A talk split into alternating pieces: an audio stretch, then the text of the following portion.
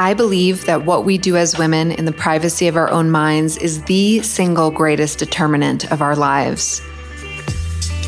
I'm Emma Title, and you are listening to the Women Today podcast, where we are unpacking and investigating the new female psychology. I am a psychotherapist, coach, and teacher who is passionate about women's internal and external freedoms. You are in the right place if you want to hear in depth stories about women's lives. On this show, we dig deep into the minds and hearts of women to understand what it really takes to heal, to grow, and to experience psychological freedom so that we can create lives of authenticity, fulfillment, and contribution. This is a place to receive nourishment inspiration, and guidance as we continue to show up for the complexity and nuance of our lives as women. I'm so glad that you're here, and let's get started with today's episode.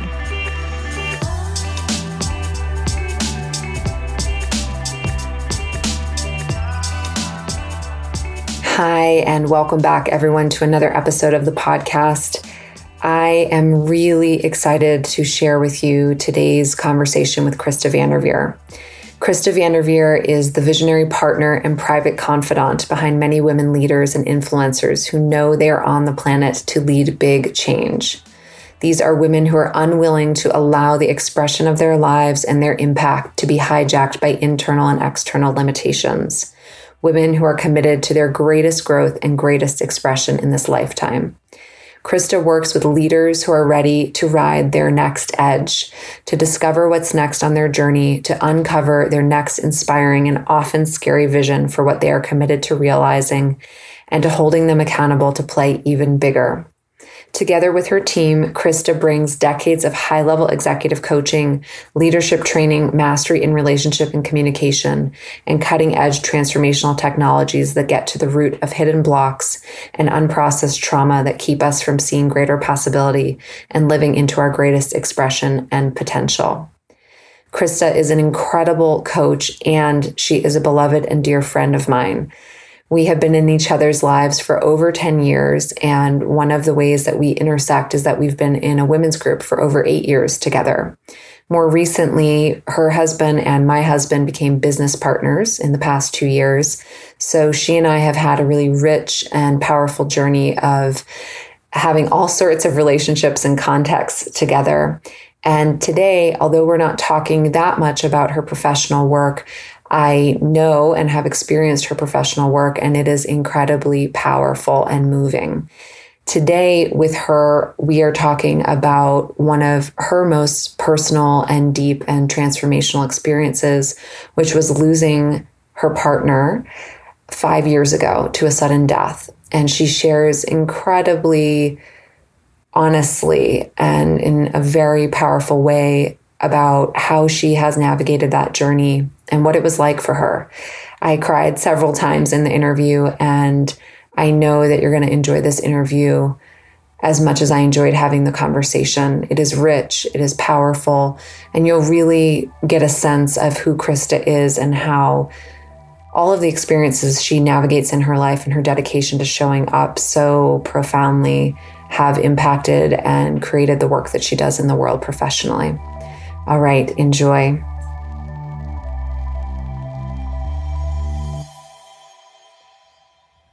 Welcome, Krista. I'm so happy to have you on the podcast today. Thanks for being here. Hi, Emma. So good to be here. Thanks for having me. Yeah. I'm I've been thinking a lot about today and anticipating this conversation with you and I'm just so grateful that you're willing to be here and to share parts of your story and your journey with our listeners today. I know it's going to be really impactful.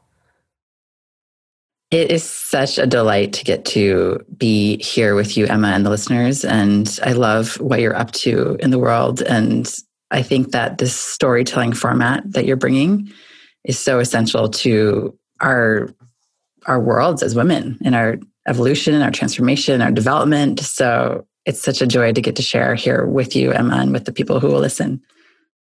Thank you. So everyone got to hear a little bit about you, your professional background um, more formally before you and I are starting this conversation. But before we get into your story, I'm wondering if you can give us a little window into what your world looks like right now, how you're spending your time, your days, how you're prioritizing life in this these really wild times. Yeah, absolutely. I I'm really working on taking the opportunity that this that this wild world is providing us personally and both professionally of really diving in deep to look at what is most essential right now and what's most important and what does this world need from all of us right now? And so i get to ask that question of myself every day. And what i'm really excited about is actually similar to you is really helping women find their voices and find what they're up to in the world. And in this very, I would call it sacred time because it's so unusual. It's like we're being asked to, forced to, given the opportunity to really look deep inside and be like, okay, what is going to have me feel most alive in my life? And what do I need to cut out? And what do I need to include? And women's lives, everybody's lives being kind of upside down. It's like, specifically for women, I'm so interested in looking at how we can get more in alignment with who we are during this time and what we're up to in the world. And that's what's been most juicy for me during these days, during this time. Mm.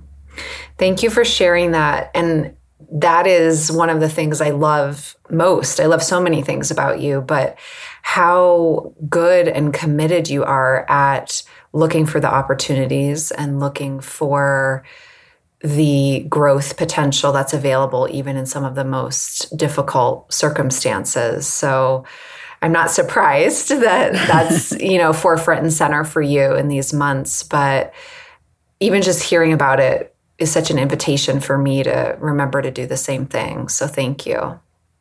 You bet. You're so welcome. Yeah.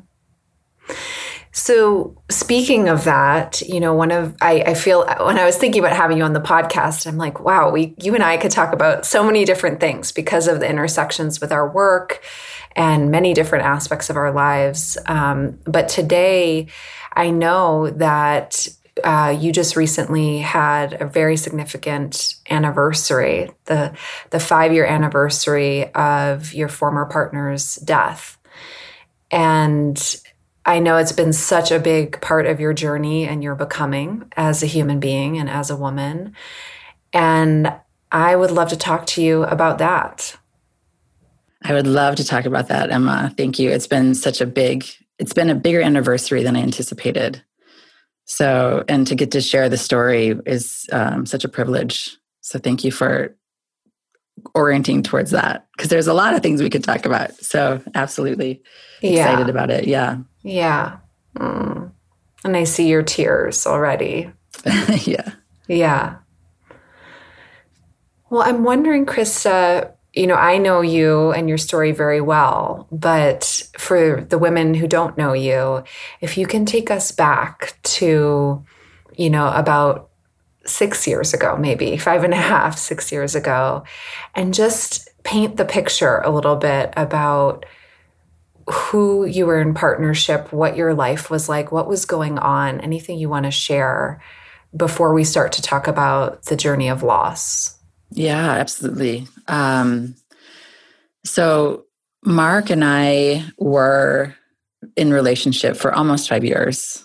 And it was like, you know, some people would call this kind of relationship like twin flames, where the relationship is like there's so such intense love like deep deep deep soul intense love. And on the other side of it a lot of challenge at the same time. And so mark you know he was an extraordinary human being. I haven't met anybody even close to what you know mark was like. He's uh, he's a man who was i don't know he kind of reminded me a little bit of like um a Jewish red-haired Ken doll a little bit like but maybe like maybe like he was he was kind of like in the military Ken doll like he had that kind of he was very I'm trying to think of the word like archetypal in a certain way like warrior and um, he had a lot of passion for connection he's very passionate connection and success in the world. And um, he was great at building relationships. And, you know, in my own journey as a woman, for whatever reason, being in relationship with Mark really helped heal some things that I wasn't able to heal in my life previously.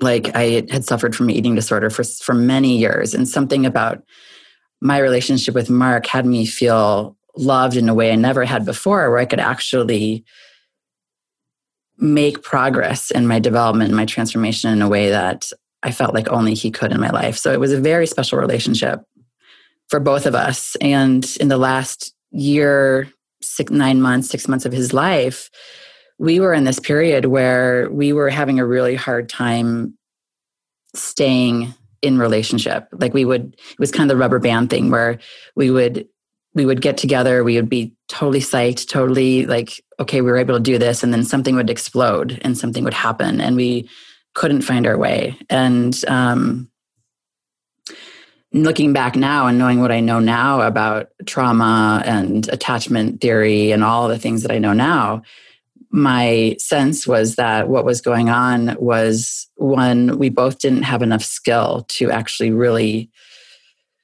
get in there deeply with each other because there was lot, there was layers of trauma.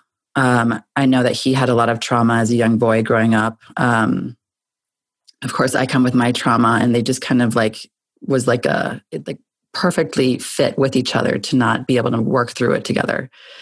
Um, so it was a heartbreaking six, nine, 12 months before he died, but what happened was as we like 2 months out before he was about to pass something was something extraordinary was happening and there was this way that I was able to step up in a bigger way and be with his experience about what was going on for him and there was something in our field that was both very challenging but almost extraordinary because we were actually able to work through a lot of the pieces that we weren't able to work through. And so, come like June of 2015, I actually felt like, in some ways, even though it was super challenging, we were making a lot of progress. And so, yeah, I'll just pause there for a minute and see if there's anything more that would be supportive with the story that you'd like to know. Yeah, I mean, I just love listening to you talk about him. I knew him, but I didn't know him well. And I feel so impacted just having him come to life and his his warriorship, his love, his ability to make connections and also what a healing force he was for you in terms of your past with an eating disorder. I I sometimes forget that piece and it's like, oh, Thank you. Thank you, Mark, for for having the capacity to play that role in your life. Yeah, absolutely. Definitely. It was like this, uh, it was like he could penetrate me with his particular type of love in a way that I think I kind of needed for a very long time. And so it was a special special relationship. And not just that i mean there were so many other amazing things that that he brought obviously. Yeah. Yeah. Yeah. And also really powerful that in the months prior to his death because nobody knew that was coming. Well we can talk about that but yeah that there was this opening that you were feeling that things were actually starting to shift in the challenge around being together. Yeah. Yeah, I was simultaneously going through a really rigorous and amazing training um, around something called the collaborative way, which is something that I've brought into companies, and I was I was simultaneously getting trained in it while bringing this methodology into companies, and this really helped me in the face of uh, challenge and trauma fields even. Like it helped me stay really this methodology really helps somebody stay super centered in what they're up to in the world. And i got really clear before mark died that i was i wasn't sure what was going to happen for our relationship but i got really clear that there was something really important here for me to be with him in and for us to work through. And so i found my center in a really strong way that i was able to hold hold myself in the face of some intense fire and some intense challenge. And simultaneously he was on this kind of intentional walkabout in his life where he he had just turned 50 and um, he was like what is he up to in his life? And so he wasn't he was kind of a wandering soul at the time but he was doing his work which was really cool mm. I love knowing about the timing of the collaborative way because I know what import, an important part of your life that is and an important part of your work and your service in the world. So to know that that was so strong and in a parallel current to what was going on in the relationship with Mark up until he died is that's powerful actually to I don't think I quite realized the timing as your friend. Yeah, yeah. I'm kind of putting the pieces together now too about it. Yeah. Um, but one aspect of the collaborative way is about learning how to be for somebody. And I like, there's something that really I learned in that period of how to actually be for somebody, which means that if you're for their success, you're going to, you're going to tell the truth. I mean, this isn't new stuff for like, you know, for on many levels, but if you're going to be for somebody's success, you're going to be really honest with them you're going to really treat them as a human being versus a means to an end. And I think inside of my relationship with Mark, it was very much of a am I getting my needs met? And is he getting his needs met? Versus are we getting our needs met? And, um, you know, I'll talk more about how that's impacting my life now of going from like this I perspective to a we perspective but we just we just didn't even know how to talk about a we in the way that I know how to do that now. Um, and part of that is actually being for somebody's success. So anyway, I'm going off on a tangent probably, but it doesn't feel like a tangent at all and and i'm just like i actually didn't know that standing for someone's success was a, a, part of the collaborative way and i'm like oh my god you you're like the expert at that i mean you're so incredible at standing for people's success um, and hearing about the ways that that was maybe not fully available yet for you and Mark, or you were getting there right before he died. Um, that's powerful. Totally. Yeah. Yeah. Wow. Is there anything else you want to share about who Mark was? Anything else that feels important to presence? I would say he was a fighter. He was a really big fighter. He fought for a lot of things in his life. And um, so I, I know up until the day that he died, he was he was fighting for for life and for aliveness and for joy. And you know, even though he was challenged in his own ways, um, he definitely was a fighter. I just want to say that. Yeah. Hmm. I feel that. Yeah. Yeah. And and learning like if I can share a little bit more about what happened please towards the day that he died. So yeah. And you know this, you know a lot of the story, um, Emma, and which is so lovely to be in this conversation with you, knowing the story. But so he there was it was again like a wild two two months before he died. And um he was traveling quite a bit and we weren't living together at the time. And there was one time when we got together, like we would keep having date nights and keep trying and keep finding our way. And there was one night where he said, Krista, I saw the, I saw the future of our lives. And I was like, really? Okay, tell me about that. You know, I was very curious. And he was talking about this vision that he saw where he saw him, he saw us like walking parallel paths, but on his path, he started to veer off to the right like way off to the right and start to go into like a, almost like a different area. And he was like and you're going this way. And i thought that he was talking about maybe our relationship wasn't going to last um, like we were going to break up. And so mark his health um, he had had a heart arrhythmia for as long like way before i knew him. But there was no signs or indications that I was aware of of that his, his health was in danger or even there was even anything to be worried about around his death. But he, um, so he, when he's telling me this, I'm thinking about, okay, so maybe our relationship isn't going to make it, and you know, okay, you know, we'll we'll we'll find our way through that, and um, and that was about a week before he passed away, and the last conversation that I had with him before he passed was I was about to ask him because I realized I was like, gosh, I think that maybe he's talking about he might be leaving like this world. And I didn't really get that that might be what he was talking about until the day that he actually ended up dying. And the last conversation I had with him, I was like, no, I'll wait till tomorrow because we're going to have a date night tomorrow night and I'll ask him about this. And what ended up happening is I never got to ask him the question. And that night he was with friends and he was dancing and he suddenly didn't feel well. The story that was told to me, and he didn't feel well, and he walks in the other room and he falls and has a sudden death. And this is, you know, this is probably at like 10 o'clock at night. And that night I had gone to bed early because I wanted to get some good sleep and I turned my ringer off. And so I woke up the next morning to a phone that had exploded overnight with texts and calls. And um, I can just feel in my, no- my own nervous system right now, just the kind of like, whoa, like what happened? Something, something is wrong. Hmm. Oh my God. Thank you for sharing all this, Krista. And thank you for sharing that piece around the last conversation and the question that you didn't get to ask. Yeah.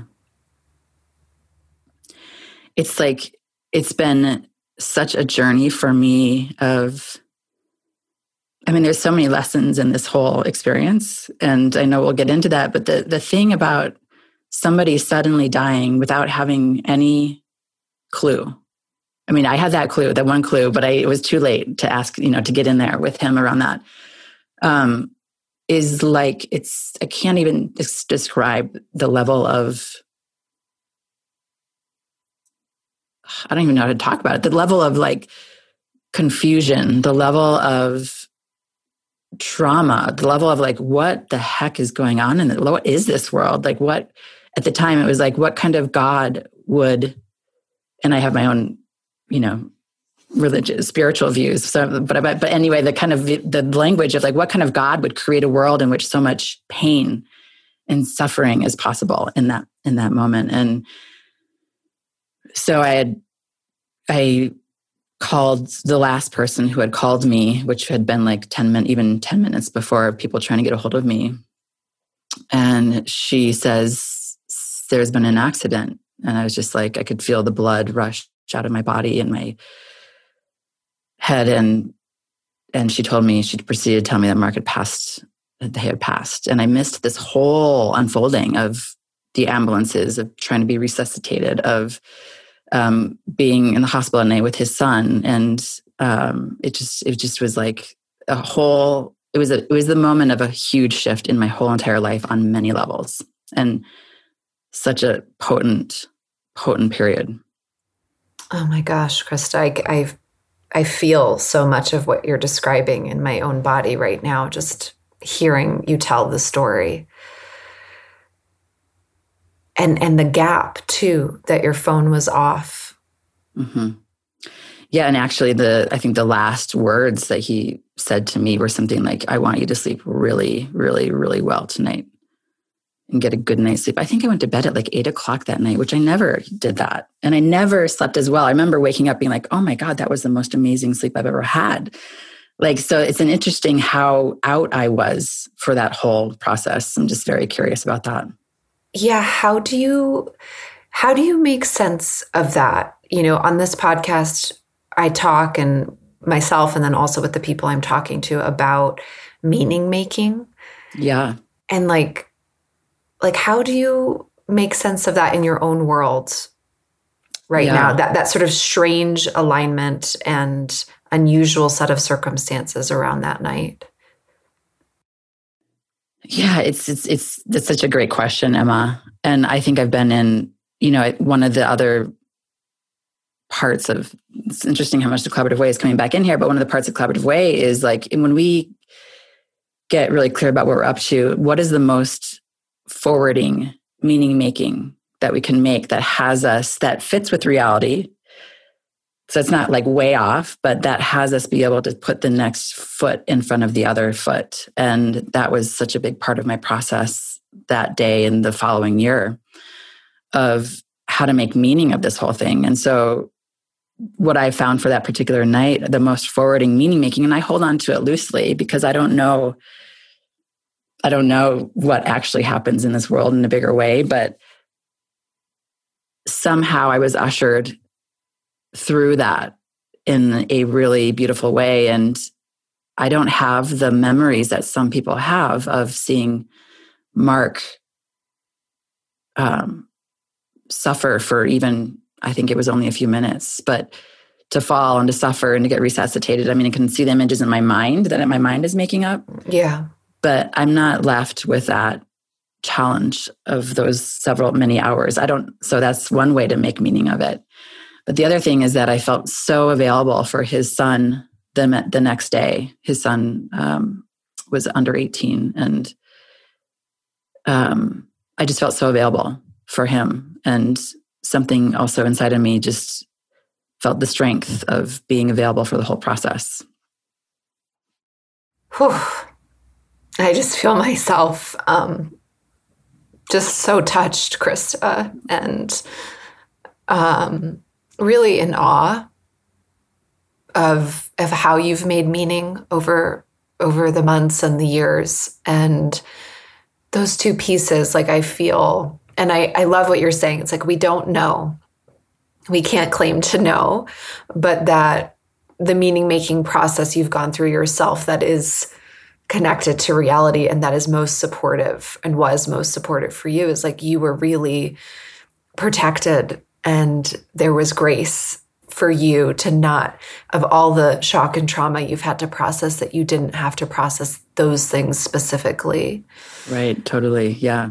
And then just you being able to show up for his son like and i know what an important relationship that has been for both of you. Mm-hmm. I just feel the grace really the protection and the the like higher love operating there in both of those ways that you've made meaning yeah thank you emma so so helpful to hear your reflection there yeah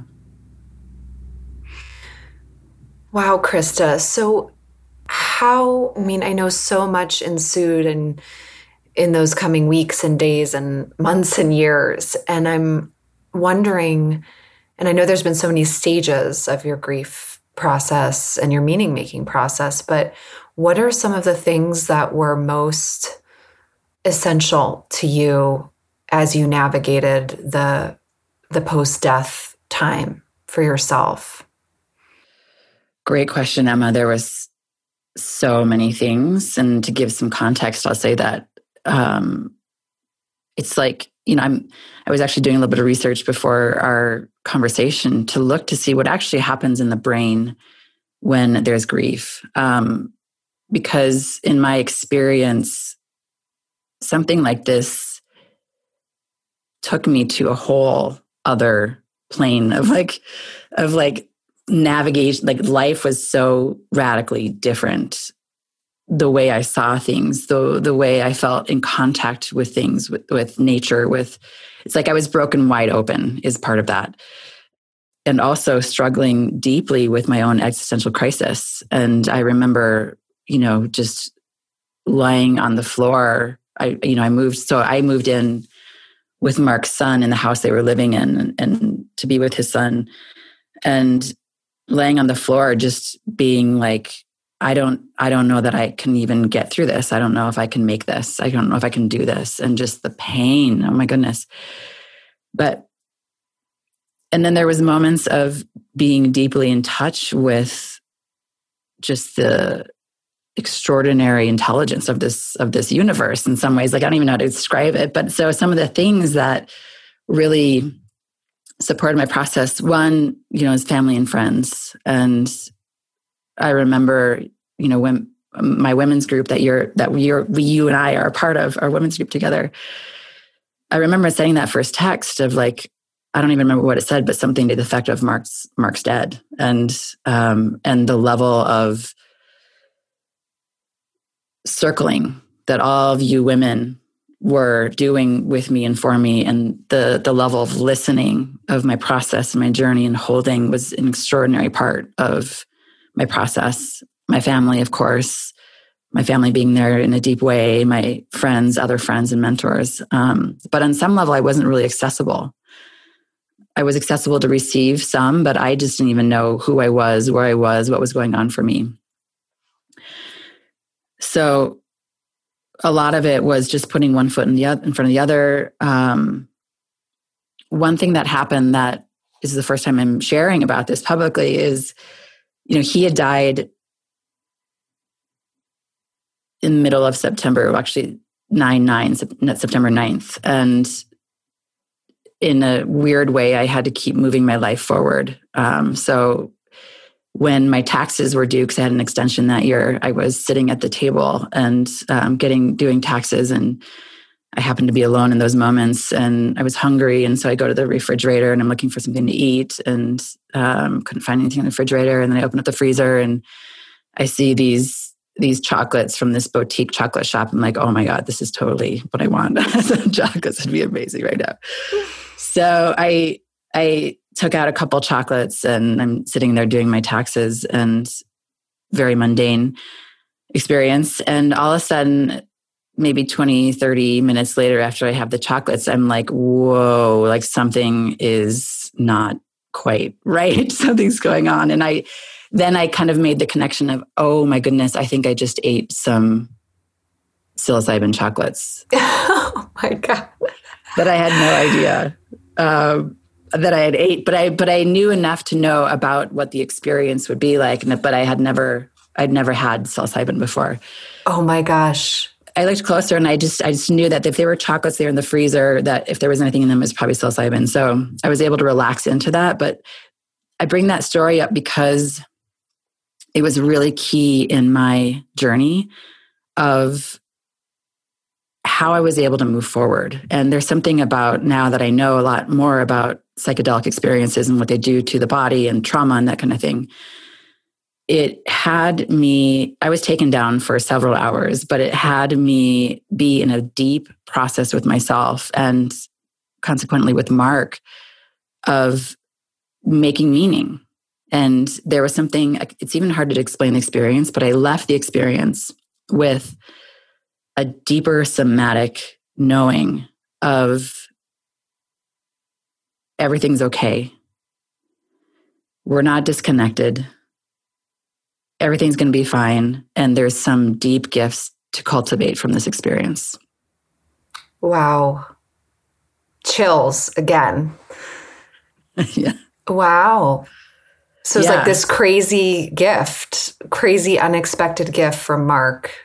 Totally, of course, and of course, like like from, from his exactly, freezer. Like, totally. Yeah. So wow. that actually ended up being really key because there was like a, and you'd know better about this being your your background, but there was a anchoring moment. I think is what you would call it in in in, psycho, in psychology. Is there's an anchoring moment of something happened inside of my body, like directly in my heart, that opened in a way that was so strong so potent that up until this day I can still access that anchor. Wow. And it's been it's been critical in my healing journey. Krista, I just love you. I'm so I mean really that you were able because I'm just thinking, you know, how easy it would have been to freak out or to just feel out of control. But it just speaks to how much practice you have in all the different modalities. And I know all the personal growth and work development work you've done over your lifetime that you were able to not only stay with the surprise of the experience, but actually receive an enormous opening that seemed to help you kind of get oriented in in the healing that was necessary after his death. Yeah. Yeah, I'm so grateful that I had that capacity too because that could have been very scary without the context. Yeah. Yeah. Wow.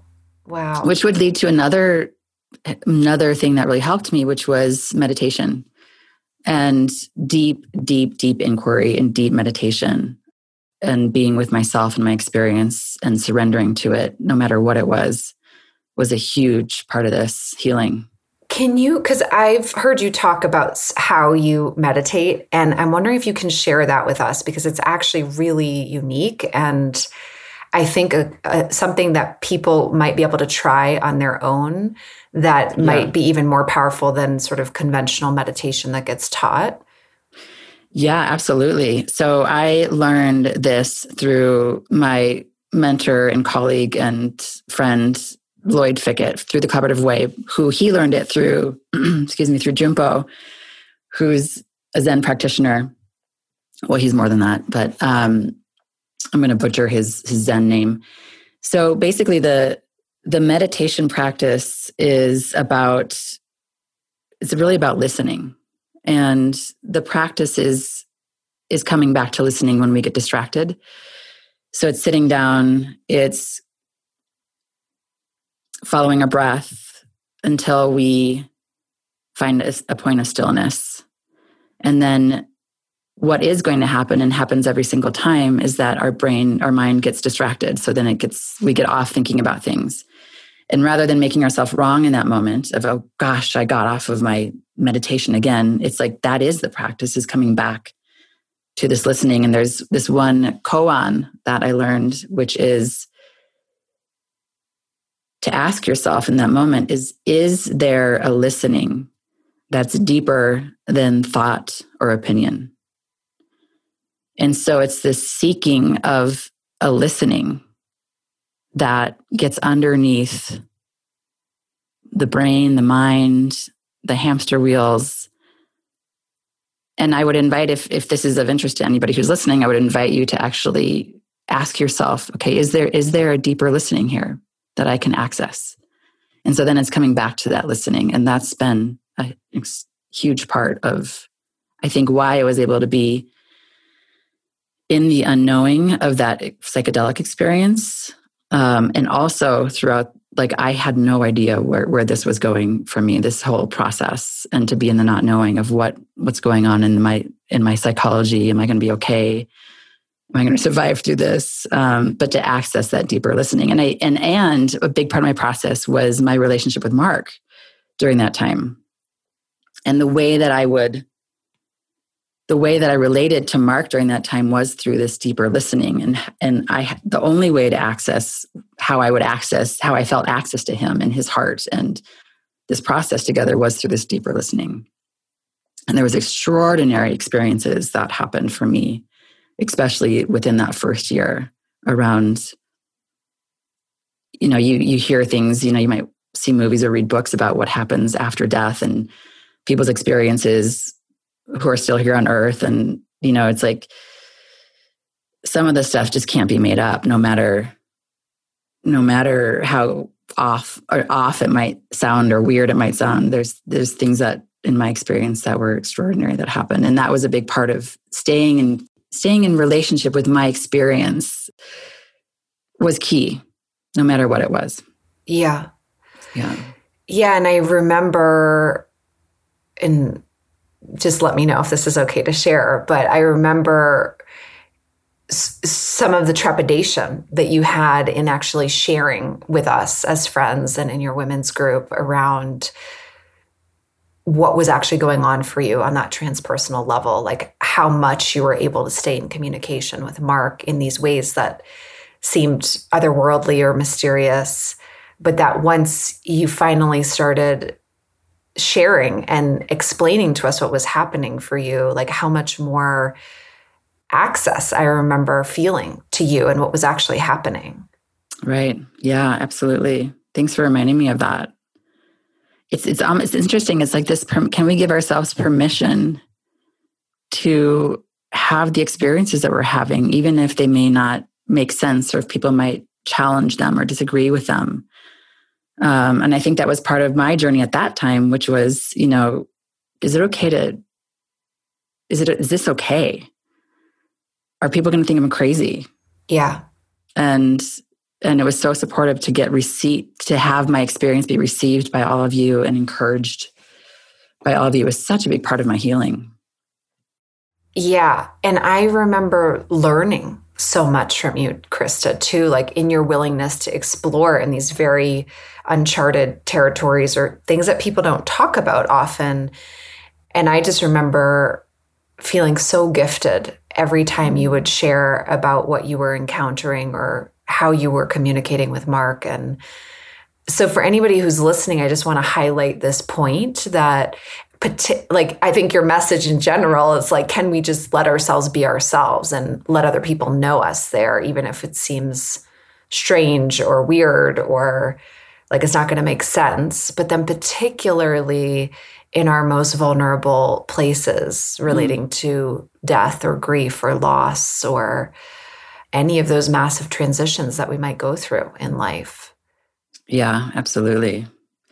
And I would say that those massive transitions are such, again, like using the word as opportunity to get in touch with layers of yourself, layers of existence, layers of truth, layers of love.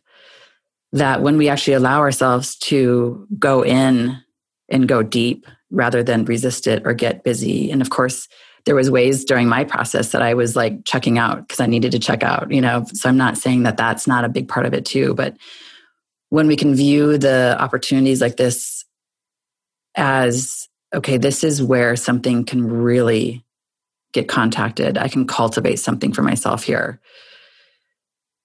I can know myself more here. I can say that when we can relate to these things in this way, the gifts are just extraordinary. I mean, it's now now from 5 years later, the gifts of Mark's death are so big to my life. Of course, I don't wish that he had died and he's not here. And there's something that is profound in his death that that I have learned so much from.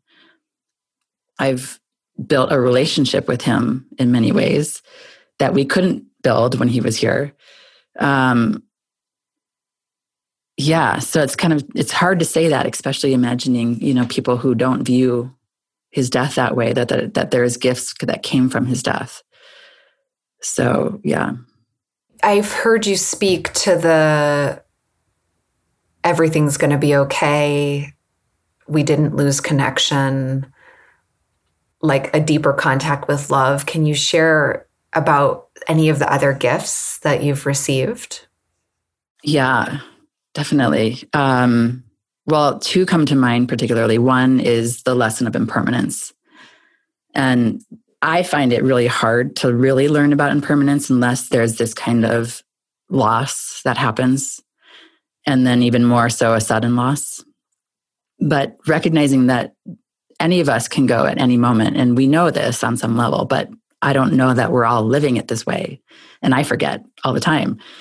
Um, is that we are impermanent on this in this human experience and it can go in any single moment and we have no idea when that's going to happen usually so there's that and then the other thing is is that it really taught me how to love deeply how to love and that has what has supported me that that particular lesson has supported me in my relationship now my marriage now which is just totally wildly extraordinary that if I hadn't gotten the lesson of how to love from Mark's death, that, and again, this is kind of about me. So, but like, like, then I don't know that I would be able to be in the relationship that I'm in. I wouldn't be able to have the partner that I have. And when I say learn to love, it's like, it's like, can, it's kind of back to this being for each other. Like, can we actually get can we actually listen to the person in front of us, listen to their soul, and get out of the way of the listening because of our own individual needs? Can we actually make contact with them there? And can we actually have the communication skills to support each of us through what we're going through? And I've been, I've been looking for words to describe what I've learned about love but I can say that my relationship with my now husband, Will, who actually you and your husband introduced us, which is an extraordinary gift for us too. so amazing. Um, that was key in being able to have the relationship I have now. Yeah.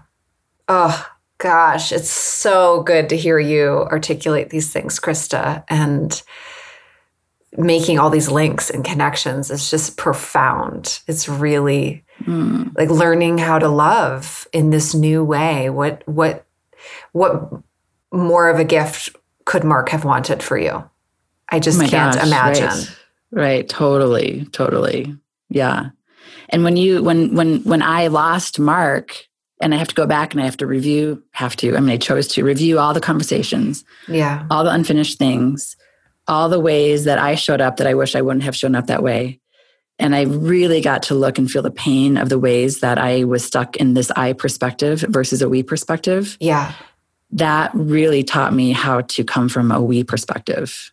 Wow. And and that is one of the keys to our relationship now of how do what what do we need and it's not you know of course we have individual needs but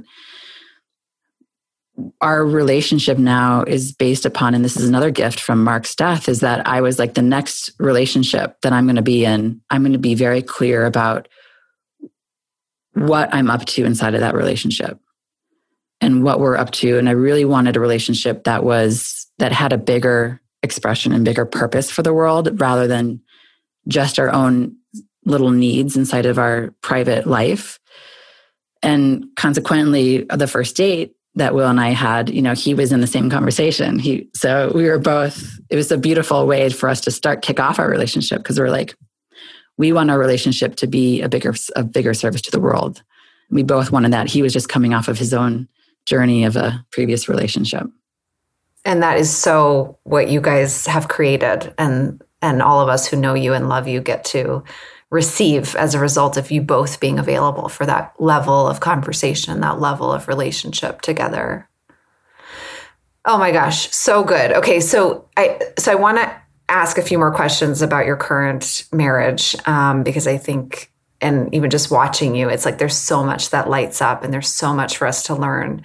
Um, listening to you. But before we go there, I just want to ask a question because I know you coach women, you guide groups of women, and I sort of have this obsession like when we're on a healing journey, when we're growing in our lives, when we're doing the inner work, how do we know that we've arrived to a more whole or free or integrated version of ourselves? And so I'm curious, like with the journey you've been on, like how would you know when you would get to the next level of integration from this massive shock and loss? Or how do you know when you're working with someone if that's happening? It's such a great question, Emma. And I love that you're bringing this conversation forward explicitly in all of what you're up to and what you're doing. For me, I, I personally, for me, I know I've integrated when I'm not positional about something and I'm not cleaning, cleaning on to something and I'm not getting triggered by something, but I feel very centered you actually the other day in, in a conversation used the word neutral. Um, I feel neutral. I feel capable of. I feel whole and, and whole and capable of relating to a situation where there's nothing wrong. And I feel capable of being in my experience, and the world can be in its own experience, whatever that looks like. And that's okay too. And there's something about that level of wholeness and okayness that to me feels integrated. Mm, I love that. I'm like, that's exactly what I need to hear today. because, you know, I'm just, you know, there's always challenges going on in life, but right now I'm feeling a little bit hooked on something. Mm. And so I love hearing your language about that space where it's like you're not triggered, it's more neutral, and you can exist and the world can exist. And, and it's not, they're somehow not in competition or tension with one another. That's right. a beautiful description. Yeah. And it takes a lot to get there sometimes, you know? Yes. I mean that is the work. That is I mean that's that's the work. Totally. That's totally the work. Yeah, absolutely. Mm, thank you for that. Okay, so so your marriage and I love all the things you've you've shared and I love you and Will as a couple in so many ways and I'm incredibly grateful for you guys. And I'm wondering if you can talk to us more about examples of how you guys do this this new way of loving that you're describing like the we what does that look like on a the day-to-day level? And also what is the bigger vision of what you guys are up to? Great questions emma. Thank you. Um, i'll do my best to describe the um, well, I can start with the bigger vision of what we're up to is we really want our relationship to be of service to the world. And that looks like a lot of different things, but the way that we relate to it, and this is kind of tied to the we, is that we we are holding both of us ourselves responsible for each other's greatest expression and our own greatest expression. And so, for example, you know, when just so happens that Emma, you and my husbands are in business together, they're business partners.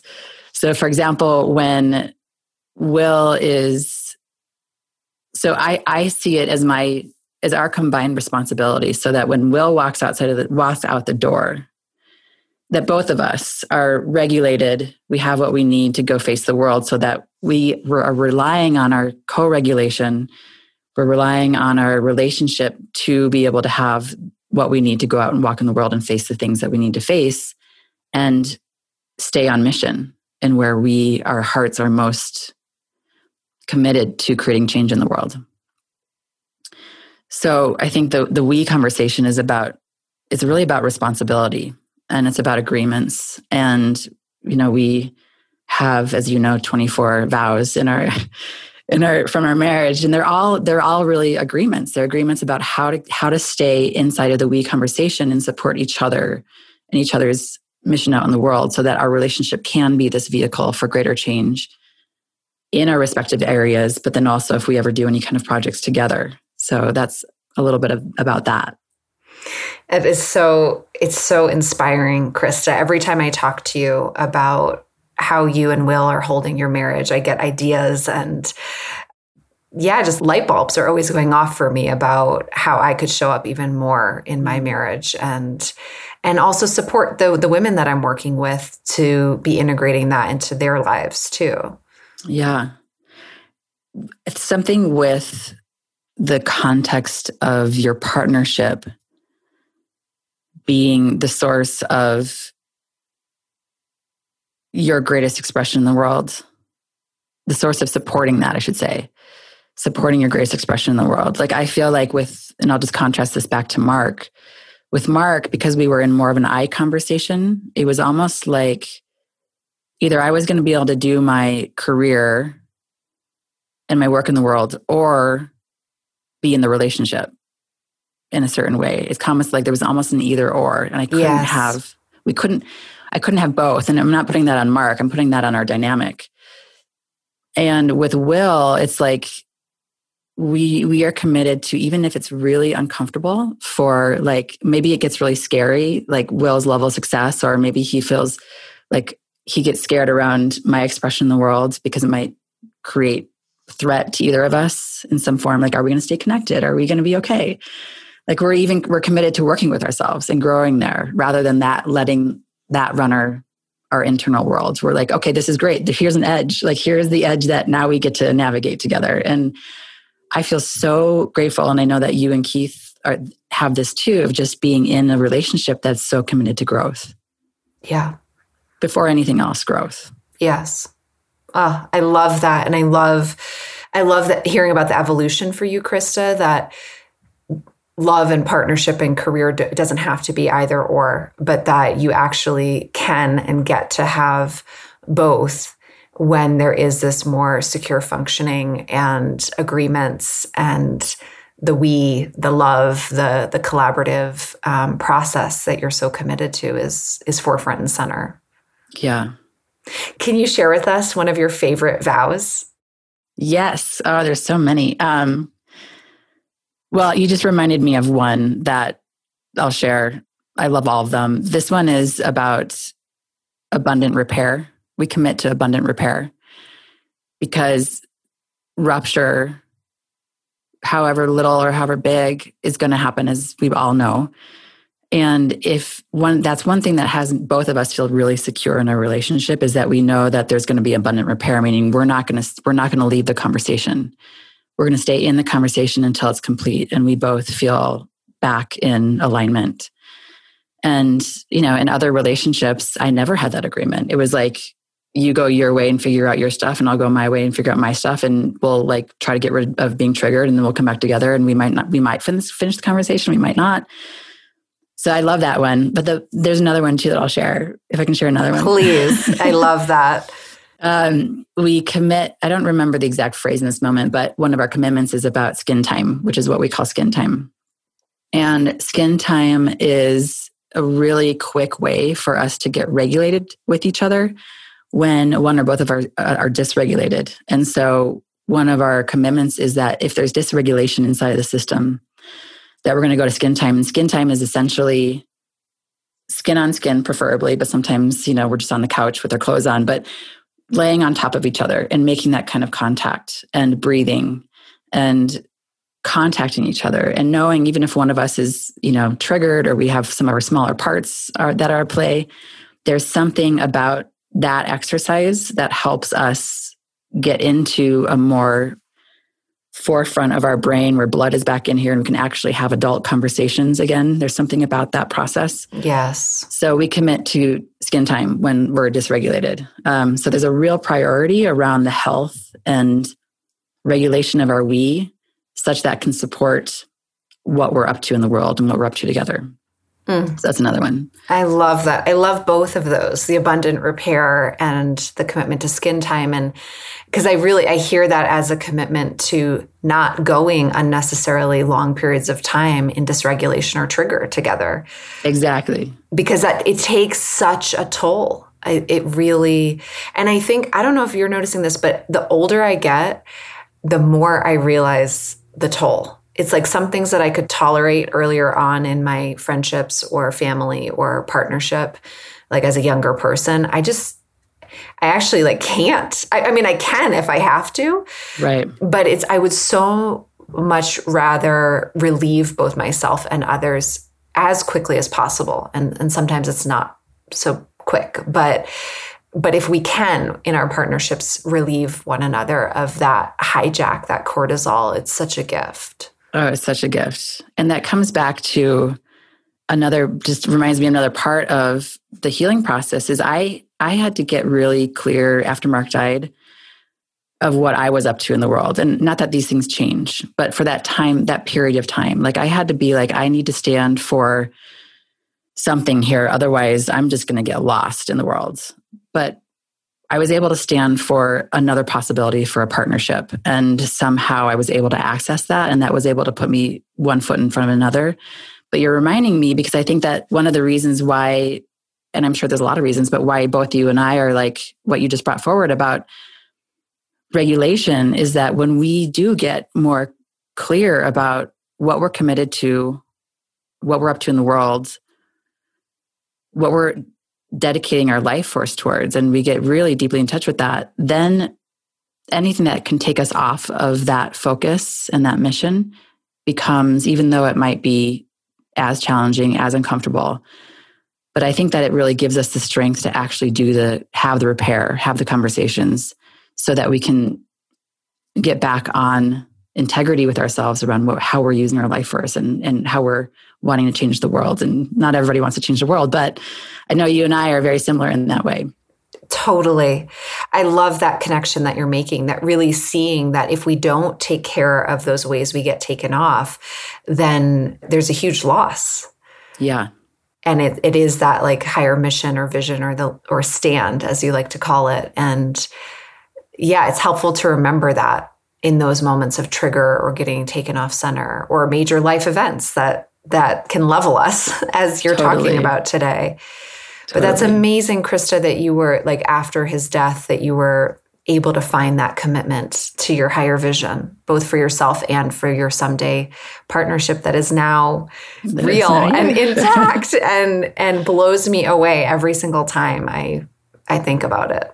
So I have a question for you, Emma. Yes. If you're open to that. Totally. How did you know? I mean, we've talked about this before, but how did you know that you wanted, like, why me and Will? Why did you, what was about us that you're like, I have to set them up? Totally. Well, um, I'll try to tell the short version, which is that pretty soon after you became single, Keith my husband just was like really, really, really wanting to find you a partner. It was just we both love you. We care for you so much. And he I don't know what it was. It's it's not typical Keith behavior, but it was just something that came into him where he was just really wanting to set you up with someone that would be enriching and healing and loving for you. And I, I think part of it, yeah, I think part of it was him feeling it really impacted, even though he didn't know Mark well, but just feeling impacted by one of my closest friends going through such an intense loss and mm. grief process. Yeah, I remember he would say to me, he was like, I don't get it. Why is Krista single? Like, this doesn't make sense to me. it, yeah, it's like sweet to remember. It feels like such a different life phase ago mm. um, because now, in my mind, you and Will are just so you guys are such an established married couple in my mind. Um, but so so Keith really had it in his heart, and and once Will became single, it was just it was just I don't know, it was like something from the other side just kind of like clicked and lined up, and. Mm. I remember specifically because I I had some professional relationships with Will, and he was a dear friend um, of Keith's before they became business partners, as you know.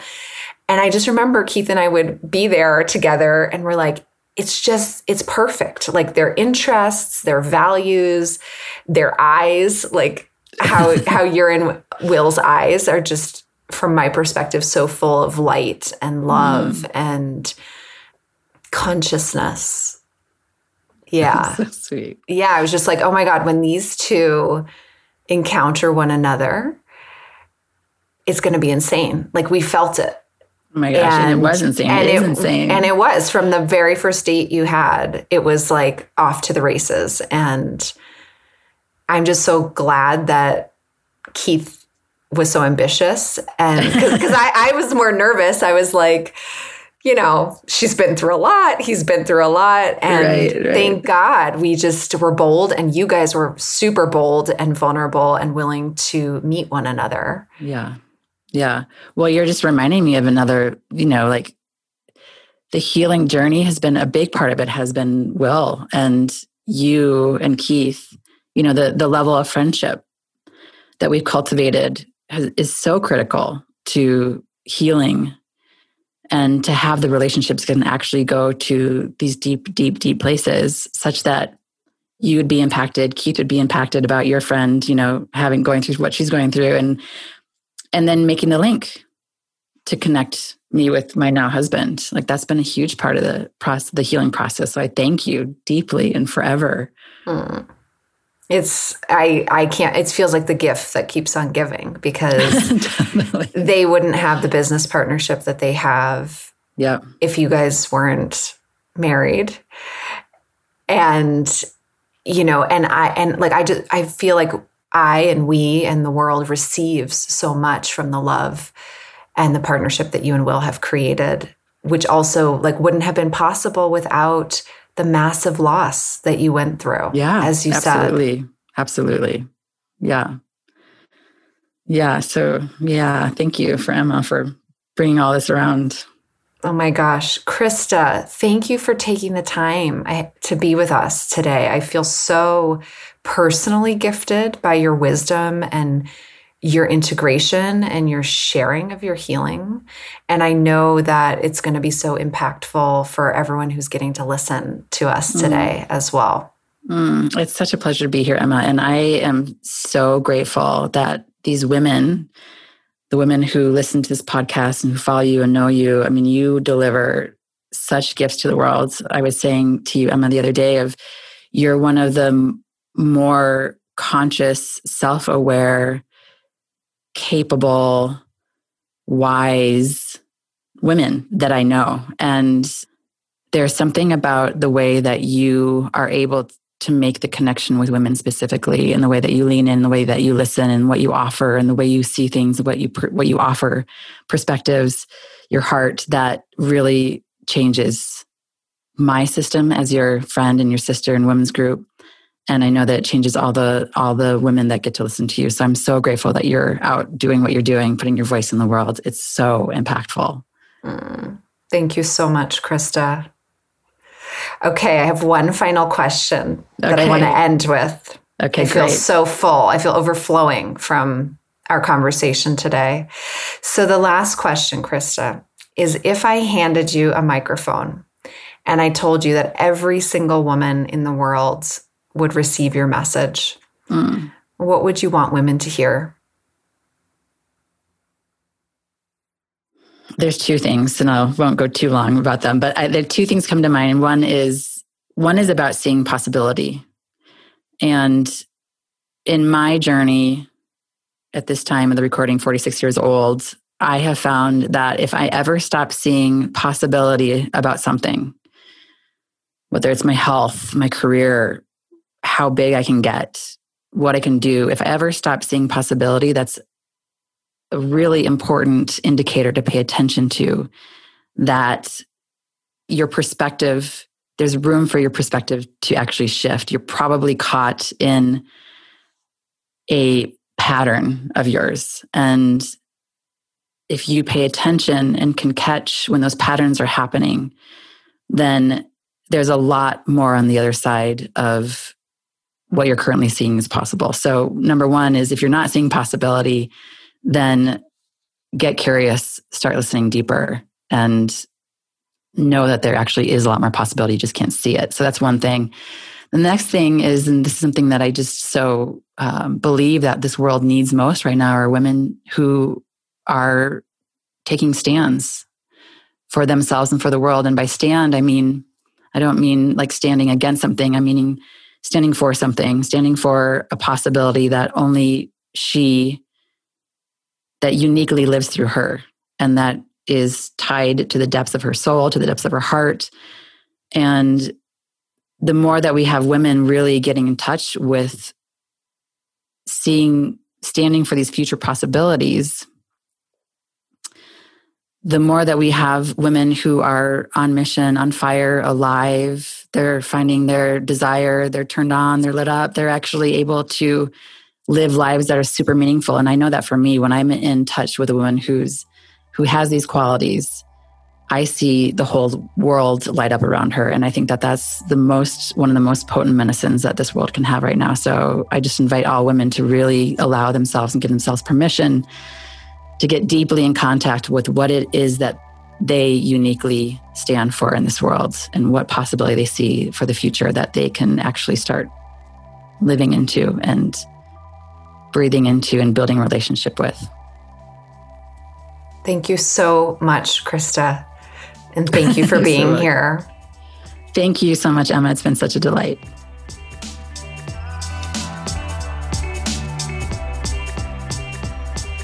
Thank you so much for listening to the Women Today podcast. If you liked this episode, please subscribe to the podcast and take a moment to leave a rating and a review. The more five star ratings this podcast gets, the more easily women around the world will be able to access this valuable information. Remember, we each have our unique role to play in this collective uprising for women all over the world. Whoever you are and wherever you find yourself in this moment, there is a deep intelligence to your particular place in the wider web, and we need the specific experiences, insights, and gifts that only you carry. I am sending you my heartfelt strength and support for wherever you are on the journey, and I'll look forward to connecting again next week.